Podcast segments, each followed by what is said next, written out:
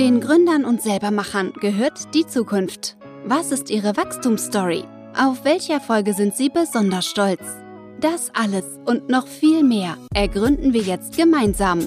Los geht's mit Gründergrips, der Podcast. Heute zu Gast Marvin Urban von Farbfox. Er hat das Unternehmen gegründet, um den Malern seiner Zielgruppe den Alltag ein bisschen zu erleichtern. Wie kann man besser Farben bestellen beim Handel und wie bekommt man den Handel ins Boot. Es ist gewiss eine besondere Unternehmenskultur. Das erklärt er uns jetzt im Podcast. Er erklärt uns auch, wie das Unternehmen dasteht, dass es auch Zusammenarbeit mit einem Familienunternehmen, was über Generationen denkt und wo man dann vielleicht in zehn Jahren stehen kann. Sehr spannender Podcast. Auf geht's! Los geht's mit Gründergrips, der Podcast. Servus Marvin, schön, dass du der Einladung gefolgt bist und ich dich hier begrüßen darf im Gründerkrebs Podcast. Wie geht's dir? Sehr gut. Erstmal vielen lieben Dank, Florian, für die Einladung. Mich freut es total dabei zu sein und ein bisschen über Farbfox und äh, unsere Reise zu erzählen im Handwerk. Das freut mich. Dann starten wir gleich mit einer kleinen Einleitung. Dazu habe ich drei Fragen vorbereitet für dich. Zum einen, erklär uns mal, Farbfox und möglichst sehr verständlich, also wie wenn du es auch einem kleinen Kind erklären würdest. Ja, also ich glaube, was Kinder gut kennen, sind farbige Wände. Denn die ja. meisten Kinder haben entweder, so kennt man es, eine blaue Wand, eine rosa Wand oder auch eine neutrale Wand. Auf jeden Fall gibt es immer irgendwelche Farbakzente. Und die müssen an die Wand gebracht werden. Und wenn Mama und Papa das nicht selbst machen, dann macht das in der Regel ein Maler. Und dieser Maler kauft natürlich Farbe ein. Das ist das Gleiche, als wenn Mama und Papa irgendwie was bei Amazon kaufen. So kauft der Maler auch ein. Leider gibt es für ihn online noch nichts, wo er seine Sachen einkaufen kann. Beziehungsweise keine Plattform, wo er alles bekommt. Und das noch von seinem Händler, wo er heute kauft. Und um das möglich zu machen, haben wir Farbfox gegründet, um dem Maler die Online-Welt zu ermöglichen und alle Artikel an einem Ort zu kaufen und noch Informationen zu bekommen. Okay, dann jetzt noch mal kurz und knapp. Wie macht das Startup das Business vom Maler besser oder unsere Welt besser? Kurz und knapp, der Maler gewinnt an Effizienz. Er kann schneller Produkte finden und vergleichen. Er kann bequem online 24-7 Produkte kaufen und er kann die Plattform immer erreichen. Und das bei seinem Handel des Vertrauens, was, glaube ich, ein extremer Unterschied ist zu aktuellen Modellen, die da draußen im Markt da sind, weil wir zerstören nicht den Markt, sondern wir nehmen den Handel auch mit auf diese Reise und stärken das Vertrauen, was analog schon da ist, in der digitalen Welt. Hört sich gut an. Jetzt noch eine dritte Frage, etwas anders gelagert. Welches Unternehmen oder Startup bewunderst du und warum? Super spannende Frage. Ich bewundere eine ganze Menge an Startups, weil ich glaube, viele haben dieses Visionäre in sich, die Passion, etwas zu bewegen und auch vor allen Dingen die Resilienz, dass man sich nicht unterkriegen lässt, sondern an seinen Traum glaubt. Deswegen glaube ich, kann man von jedem Startup was lernen. Ich persönlich mag immer noch, auch wenn es ein bisschen nostalgisch klingt heutzutage, die Gründerstory von Apple, weil ich es total witzig finde, wie man aus einer Garage ein Weltunternehmen machen kann. Ähm, und das alles nur quasi aus der geistigen Vorstellungskraft das beeindruckt mich. Ja, Apple ist eine star starke Story, weil Steve Jobs ist ja auch rausgeflogen und dann wiedergekommen und hat den Triumph feiern dürfen, dann das Unternehmen noch besser gemacht. Wirklich ein sehr starker Unternehmer. Jetzt, was treibt dich als Unternehmer an? Wie war so dein Hintergrund?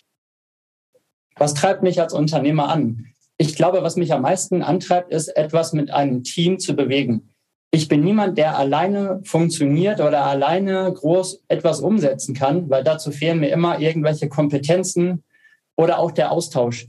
Und ich bin total dankbar, dass ich mit einem kleinen, aber extrem motivierten und kompetenten Team an dieser Herausforderung arbeiten kann, das Malerhandwerk zu digitalisieren. Und mich persönlich treiben diese gleichen Werte an, dass ich eine Vision verfolge, dass ich mich von Sachen nicht unterkriegen lasse, sondern resilient bleibe und letztendlich auch an diesen Traum glaube, jeden Tag. Sehr cool. Kommen wir doch mal zu einem Praxisfall zurück. Greifen wir das Thema Kinderzimmer auf. Die sind ja meistens sehr farbenfroh. Wie muss ich mir das vorstellen? Wie kann dann sozusagen deine Plattform da eingebunden werden? Ich beauftrage jetzt einen Maler, der ähm, schaut sich das Kinderzimmer an und ich sage, ich möchte jetzt Art, ähm, ja, sagen wir mal, Dschungellook, also mit ein paar Affen an der Wand und und und. Wie geht's dann weiter? Relativ simpel. Du beauftragst einen Maler und dieser Maler hat natürlich dann einen gewissen Auftrag von dir, so nach dem Motto, ich brauche das an Farbe, ich brauche einen Pinsel, ich brauche was zum Abkleben, ich brauche letztendlich eine, eine Abdeckfolie, eine Maskierung oder auch verschiedene Farbtönungen oder Arten von Farben oder Lacken, je nachdem, ob eine Tür noch mitgestrichen wird oder ein Fensterrahmen. Also du merkst eine ganze Menge an Materialien und diese muss der Maler irgendwo beschaffen. Heute macht er das entweder telefonisch bei seinem Farbenfachgroßhandel oder fährt dort wirklich hin oder schickt einen Gesellen dort vorbei und lässt ihn wie im Supermarkt dort einkaufen. Das funktioniert heute gut, ne? das soll auch erhalten bleiben, aber wir wollen dem Ganzen noch einen neuen Kanal geben, nämlich Online-Fähigkeit. Das heißt, dass der Maler auf der Baustelle mit seinem Smartphone dann nach all diesen Artikeln bei uns suchen kann, sich einen Warenkorb zusammen packen kann, Produkte aber auch vergleichen kann oder Services erhalten kann und letztendlich dann nicht irgendwo anonym online bestellt bei einem Marktplatz, sondern weiterhin bei seinem Händler des Vertrauens lokal um die Ecke, nur auf einem neuen Kanal über sein Smartphone auf der Baustelle. Und das ist das Innovative. Gerade bei den heutigen Zeitplan von den Malern ist es, glaube ich, auch erleichternd, dass man sich nicht an Öffnungszeiten halten muss, dass man eigentlich jederzeit machen kann. Wie ist die Idee bei dir entstanden? Wie kamst du da drauf? Also letztendlich ist die Idee nicht nur von mir entstanden, sondern aus einem großen Konsortium, weil wir haben von Anfang an versucht, die gesamte Branche anzubinden. Es ist keine Einzelidee, sondern Farbfox ist eine Idee der Branche. Da spielen Hersteller mit rein, die Firma Dörken und die Firma Diesner als unsere Gründungspartner. Dort spielen aber auch viele Ideen an, die durch den Verband, den GHF zum Beispiel reingekommen sind oder auch durch Maler. Wir haben eine ganz umfassende Journey gemacht in Begleitung mit der Firma Axel Springer, ähm, die uns dabei geholfen haben, das auch vernünftig zu inkubieren und die richtigen Methoden auch auszuüben. Und dieses komplette Setup hat uns halt ganz viel Verständnis gegeben. Wir haben eine Menge gelernt. Ich glaube, ich habe seit der Uni nie wieder so viel gelernt wie in den letzten Monaten. Ähm, und das Ganze hat uns beflügelt, diese Idee umzusetzen. Sehr spannend. Aber wenn ich das jetzt betrachte aus meiner Perspektive, ist es ja eine Plattform, wo nicht nur die Nachfrage der Maler wichtig ist, sondern auch das Angebot. Also unterm Strich, bei jeder Plattform hast du das Henne-Ei-Problem. Was kommt zuerst? Wie seid ihr das angegangen? Im Prinzip erstmal durch Mehrwert. Also wir haben uns ganz klar die Frage gestellt, wir haben nicht einen Zielkunden, sondern wir haben Angebot und Nachfrage und wir brauchen für beide Adressaten mindestens einen eklatanten Vorteil. Mhm. Welcher ist das? Und wir haben festgestellt, für den Farbenfachgroßhandel ist es vorwiegend Online-Fähigkeit. Er findet auf einem digitalen Verkaufskanal statt, auf einer Plattform. Er kann seine Reichweite natürlich erhöhen und er kann seine Prozesse vereinfachen, weil wir auch in der Lage sind, mit bilateralen Schnittstellen Effizienzen herzustellen. Auf der anderen Seite gibt es den Maler. Für ihn ist es, glaube ich, recht trivial. Er findet alles an einem Ort 24-7. Seine Probleme sind gelöst per Klick. Und genau mit diesem Wertversprechen sind wir erst zum Handel gegangen weil das Vertrauensverhältnis zwischen Henne-Ei, also zwischen dem Maler und dem Handel, ist sehr, sehr stark in der analogen Welt, über Jahrzehnte gewachsen. Ja. Und wir wollen das nicht zerstören. Das ist ganz wichtig. Wir wollen das erhalten. Also haben wir über den Handel die relevanten Maler, die als Early Birds quasi auch qualifiziert sind und das digitale Mindset haben, dort mitzuspielen, identifiziert und dann im Partnering auf die Plattform ongeboardet. Wir haben gemeinsam diese Reise gemacht mit dem Handel, um letztendlich über den Handel den Maler zu gewinnen. Das ist das Henne-Ei-Problem, wie wir es gelöst haben. Okay, spannend. Wie kam das beim Maler an? Weil ich kann mir vorstellen, Fachkräftemangel, jede Menge zu tun, große Auftragsbücher. Man hat gar nicht so richtig Zeit, sich mit neuen Themen zu beschäftigen. Wie hat das funktioniert? Ja, also erstmal gebe ich dir vollkommen recht. Der Maler an sich hat heute natürlich Auftragsbücher voll und zu tun ohne Ende. Das heißt, ähm, für ihn ist es schwer, nebenbei noch etwas Neues auszuprobieren. Ähm, es gibt natürlich viele Maler, die erreichen wir nicht mehr. Gerade ältere Maler, die kurz vor der Verrentung stehen, für die ist Farbbox vielleicht nicht noch das Tool, in dem sie sich komplett umgewöhnen müssen. Das glauben wir auch nicht. Aber wir haben viele Maler kennengelernt, die genau diesen Weg mit uns gehen und gesagt haben, dass wir quasi als Malerbranche bisher die Digitalisierung klar verpasst haben. Das sagt uns der Maler. Und wir versuchen ihn natürlich so best wie möglich es geht zu befriedigen mit einem Mehrwert. Und deswegen beschäftigt sich der Maler mit unserer Plattform, weil er darin die Zukunft sieht und glaubt, dass uns nicht das passieren darf, was andere Branchen schon gemerkt haben, nämlich die Digitalisierung zu verpassen und hinterherzulaufen. Da sieht der Maler ganz klar seine Angst und er hat ein Interesse daran, online stattzufinden. Was waren aus deiner Sicht die letzten Meilensteine, die ihr als Plattform, als Farbfox genommen habt? Sehr interessante Frage. Ich glaube, man kann jetzt in ganz viele Details abdriften, was ich gar nicht möchte, sondern ich möchte auf einer gewissen Ebene bleiben und sagen, die größte Thematik, die wir hatten, war genau das Vertrauen des Fachgroßhandels zu gewinnen und das Vertrauen des Malers zu gewinnen. Denn wir wollen nicht von extern, wir nennen das immer Silicon Valley Ansatz. Das heißt, ein Unternehmen digital kommt in den Markt rein, kennt aber die Logiken des Marktes gar nicht und versucht zu disruptieren. Prozesse effizienter zu machen, Wertschöpfungsketten besser zu gestalten und den Handel vielleicht auszuschließen. Und wir haben bewusst gesagt, wir stellen uns dagegen. Wir nehmen den Hersteller und den Handel mit auf diese Reise, den Handel sogar direkt als Vermarktungsstation für das Angebot auf unserer Plattform mhm. und schaffen es dann, die Verbindung herzustellen, digital zwischen Handel und Maler. Ich glaube, das war so einer der Meilensteine, wo wir gesagt haben, wir brauchen Mitstreiter und wir haben genau diese gewonnen. Beispielsweise im Bereich der Farbenfachgroßhändler haben wir durch vier Pilotpartner, die Firma Sonnenherzog, MEG Wulf und Weigel es geschafft, Partner zu gewinnen, die sehr starke Marktreputation haben und die an die Digitalisierung glauben. Das war ein wesentlicher Meilenstein. Und natürlich auch ganz viele Maler, die uns immer wieder Feedback geben. Und kontinuierliches Feedback ist für uns der Schlüssel zum Erfolg. Denn der größte Meilenstein ist, wir sind nie fertig. Wir sind immer eine Beta-Version. Wir werden uns immer weiterentwickeln und an den Handel und den Maler anpassen. Und wir sind noch lange nicht fertig. Wir sind ganz am Anfang. Aber der größte Meilenstein war genau das Commitment zu haben, in der Branche akzeptiert zu werden als interner Spieler. Sehr spannend. Jetzt für mich die Frage entstanden, ähm, ist euer Geschäftsmodell? Also nehmt ihr sowohl vom Maler als auch vom Handel eine kleine Marge oder wie funktioniert das? Ja, grundsätzlich sind wir in der aktuellen Phase komplett kostenlos, weil wir gemeinsam eine, einen Lernpfad beschreiten und die gemeinsamen Learnings daraus ziehen wollen. Und das darf nichts kosten. Das ist unsere ganz klare Meinung. Später, wenn wir im eingeschwungenen Zustand sind, wollen wir natürlich uns auch oder müssen uns auch monetarisieren. Das ist vollkommen klar. Und dafür haben wir verschiedene Modelle identifiziert.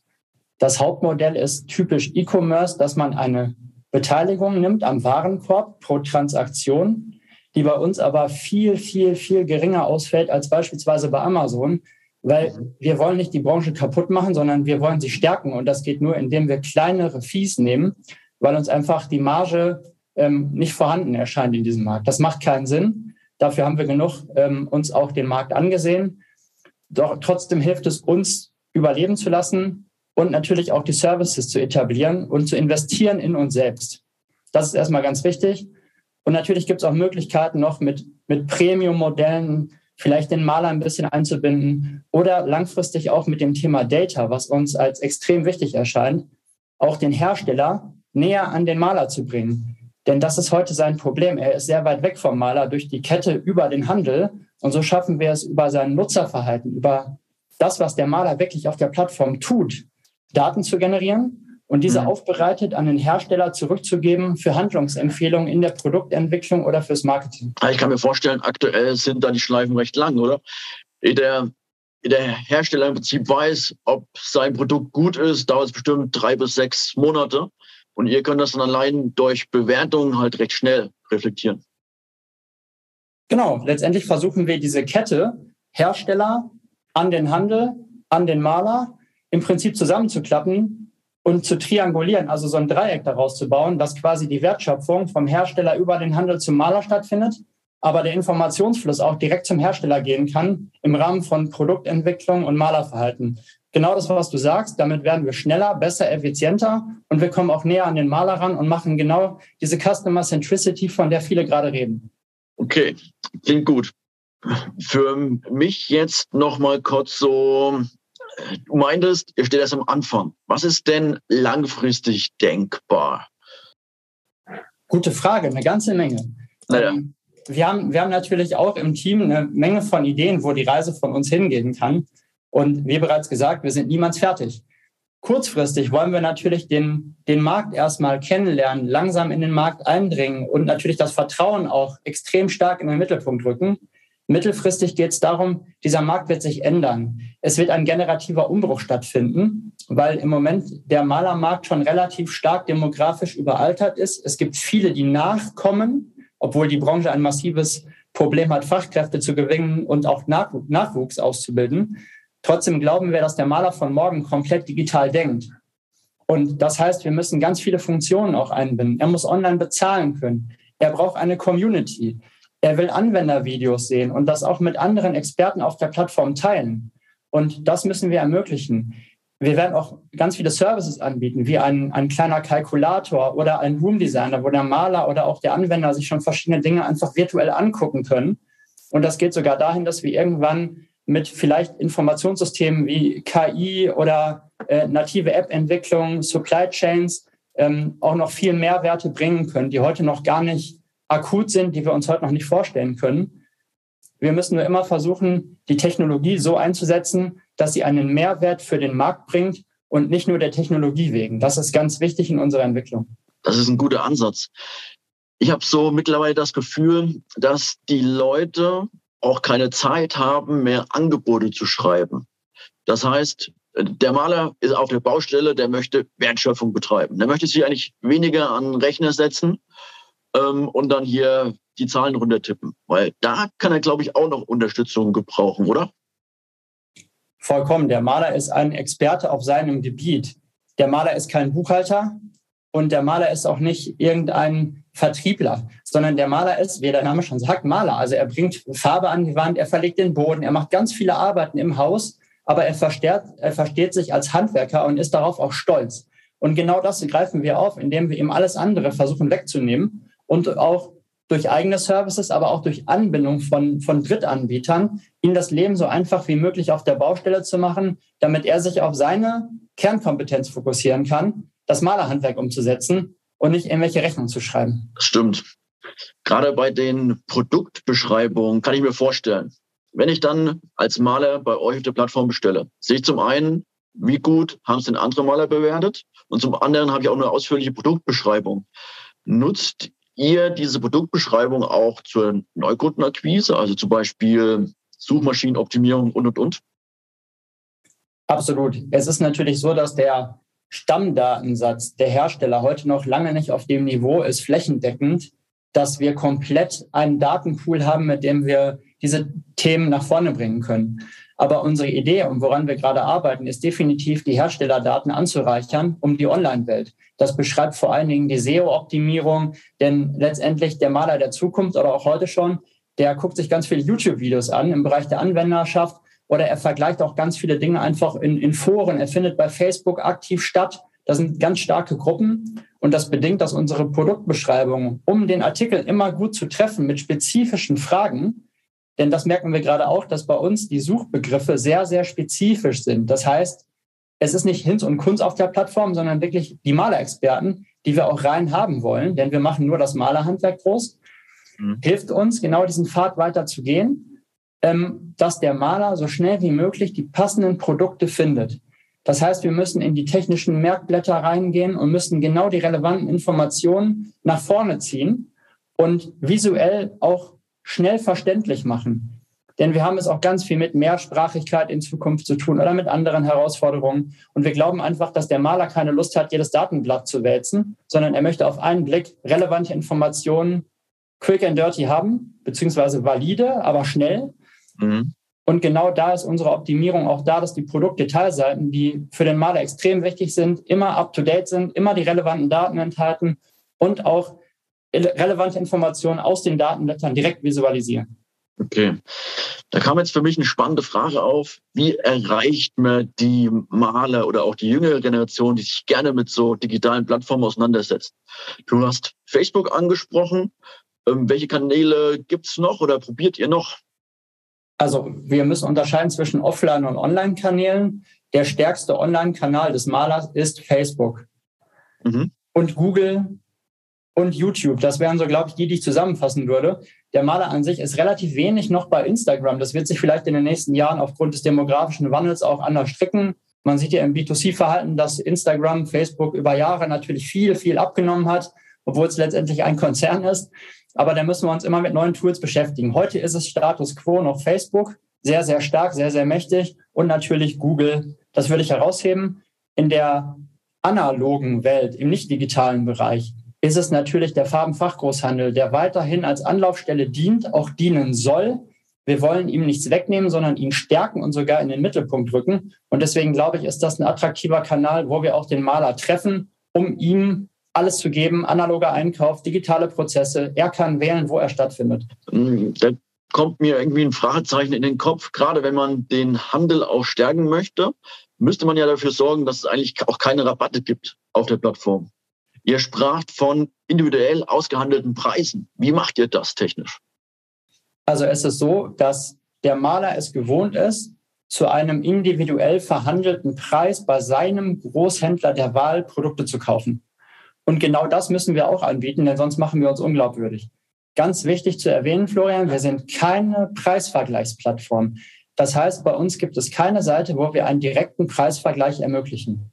Man kann sich natürlich bei den Artikeln in verschiedene Händlerangebote, wenn man vernetzt ist, reinklicken. Aber das kann der Maler heute auch. Wenn er Angebot A mit Angebot B vergleicht, per Fax, per Telefon, äh, per Preisliste, wir machen es ihm nicht wesentlich einfacher. Ähm, natürlich hat Digitalität immer was mit einfachen Prozessen zu tun, aber Preisvergleich direkt zu ermöglichen wie bei Check24 schließen wir bewusst aus. Wie machen wir das technisch? Wenn der Maler auf unsere Plattform kommt, dann ist das so ähnlich, als wenn man eine Kontaktanfrage bei LinkedIn stellt oder ähm, wahrscheinlich genauso, als wenn man bei Tinder jemanden äh, matcht. Es funktioniert so, dass der Maler und der Handel auf der Plattform sich gegenseitig matchen. Der Maler sagt, da kaufe ich heute ein. Der Handel sagt, ja, das ist mein Maler. Wenn das passiert ist, wird die Schnittstelle aktiviert und der individuelle Preis pro Artikel in die Schnittstelle reingeladen und dem Maler angezeigt, sodass er immer auch die Preise bekommt und sieht, inklusive Rabatten, Promotions oder äh, an anderen Angeboten, auch objektbezogen, die er heute in der analogen Welt auch hat. Das heißt im Prinzip, ihr kümmert euch darum, dass das Produkt gut zu sehen ist, dass vernünftig bewertet ist und der Preis wird dann über den Handel bestimmt. Genau, das ist das, was wir wesentlich sehen. Der Preis wird durch den Handel bestimmt und das ganze Thema Preisabwicklung und auch Logistik läuft komplett durch den Farbenfachgroßhandel. Wir nennen das immer die Kiez-Logistik. Das heißt, innerhalb der jeweiligen Region ist der Handel einfach mega stark im Kundenzugang und auch in der Distribution von Artikeln. Und genau das nutzen wir auf der Plattform aus, indem wir ihm sein Serviceangebot komplett auch äh, bestimmen und umsetzen lassen. Das ist nicht unsere Kompetenz. Seht ihr auf dem Weg bisher schon Mitbewerber oder ist es im Prinzip noch die grüne Wiese?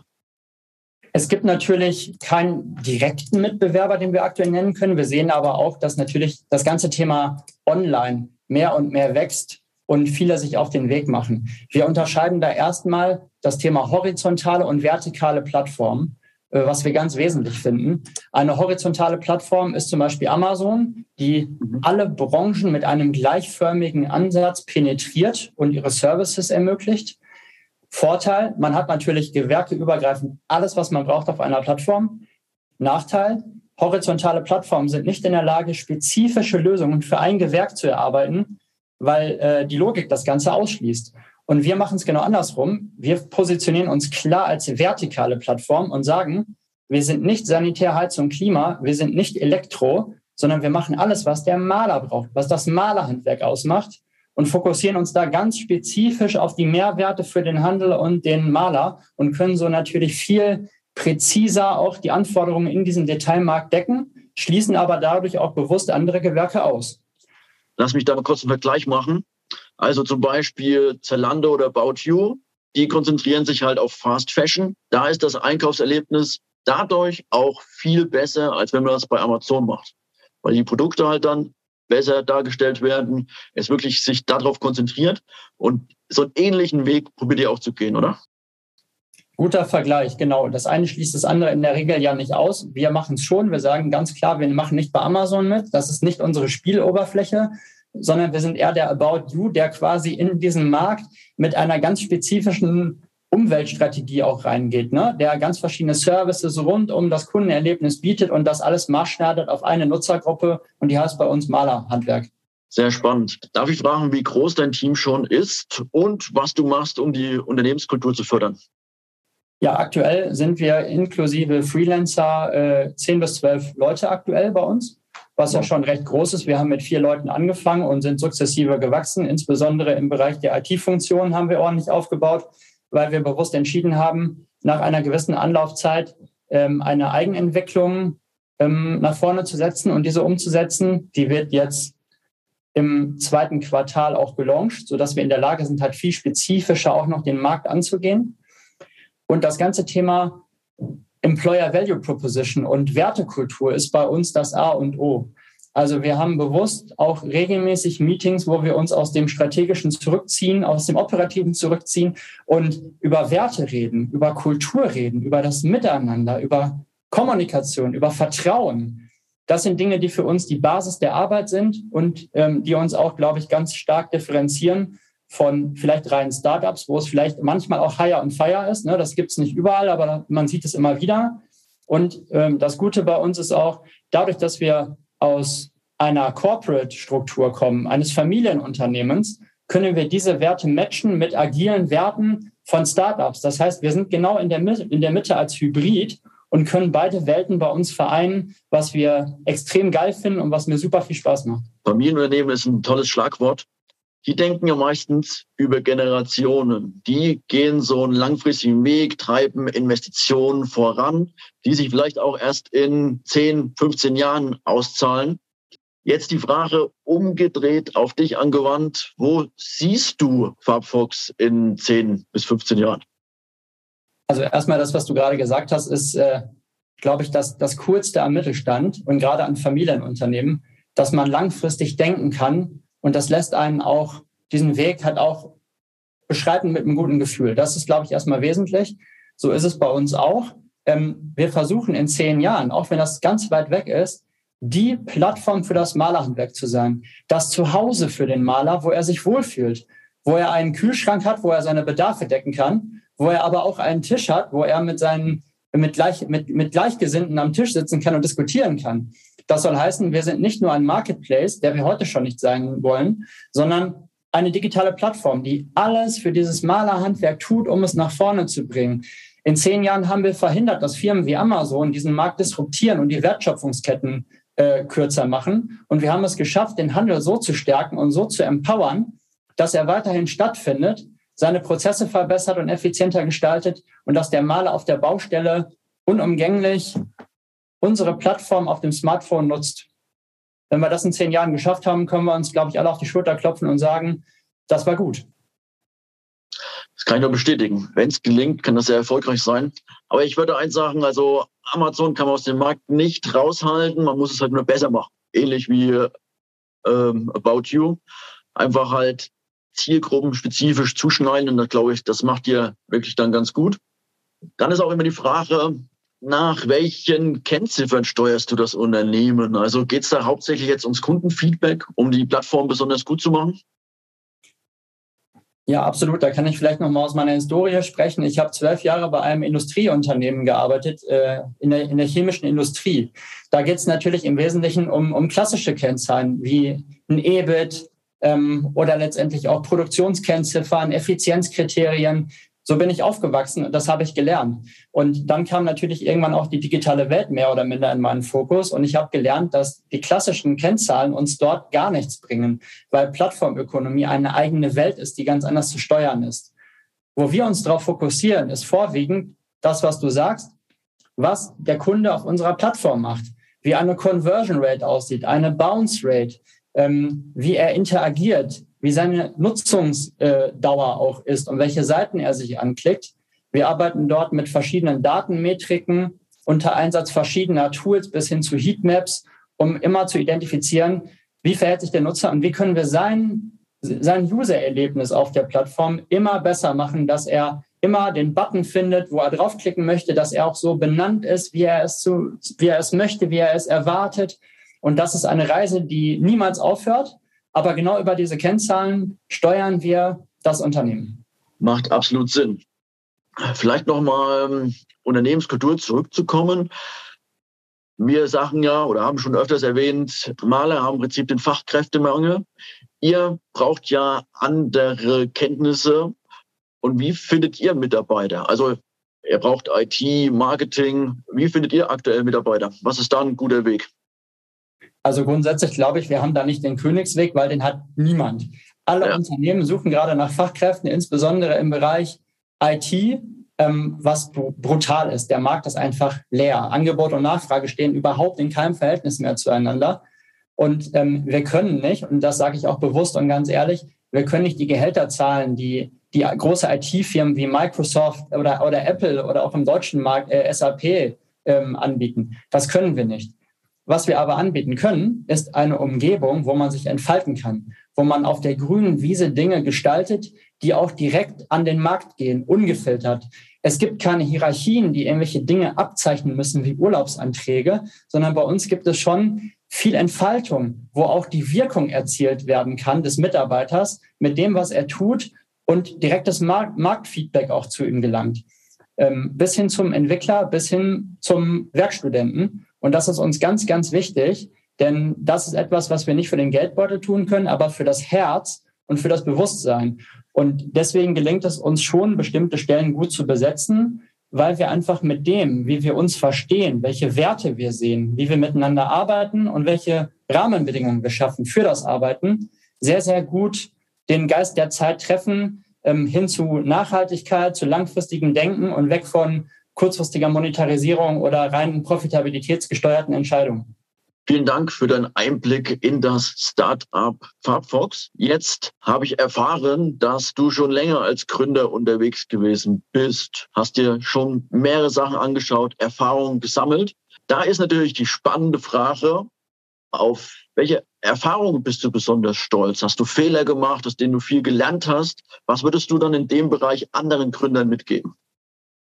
Also ich glaube, grundsätzlich ist es ganz wichtig, sich von seinem Mut steuern zu lassen. Mut ist eine Eigenschaft, die wir in der Gesellschaft häufig verlieren, die uns aber gut Dinge steuern lässt. Und Mut ist eine Emotion. Das heißt, Dinge, die wir im Kopf haben, die sich gut anfühlen im Herzen, die sollten wir probieren. Das ist, glaube ich, so die Botschaft, die ich nach außen senden kann. Ähm, es gibt immer welche, die sagen, ja, die Idee hätte ich sie mal gehabt oder die Idee hatte ich auch schon mal. Warum gründet das jemand anderes? Das ist dieses hätte, hätte Fahrradkette.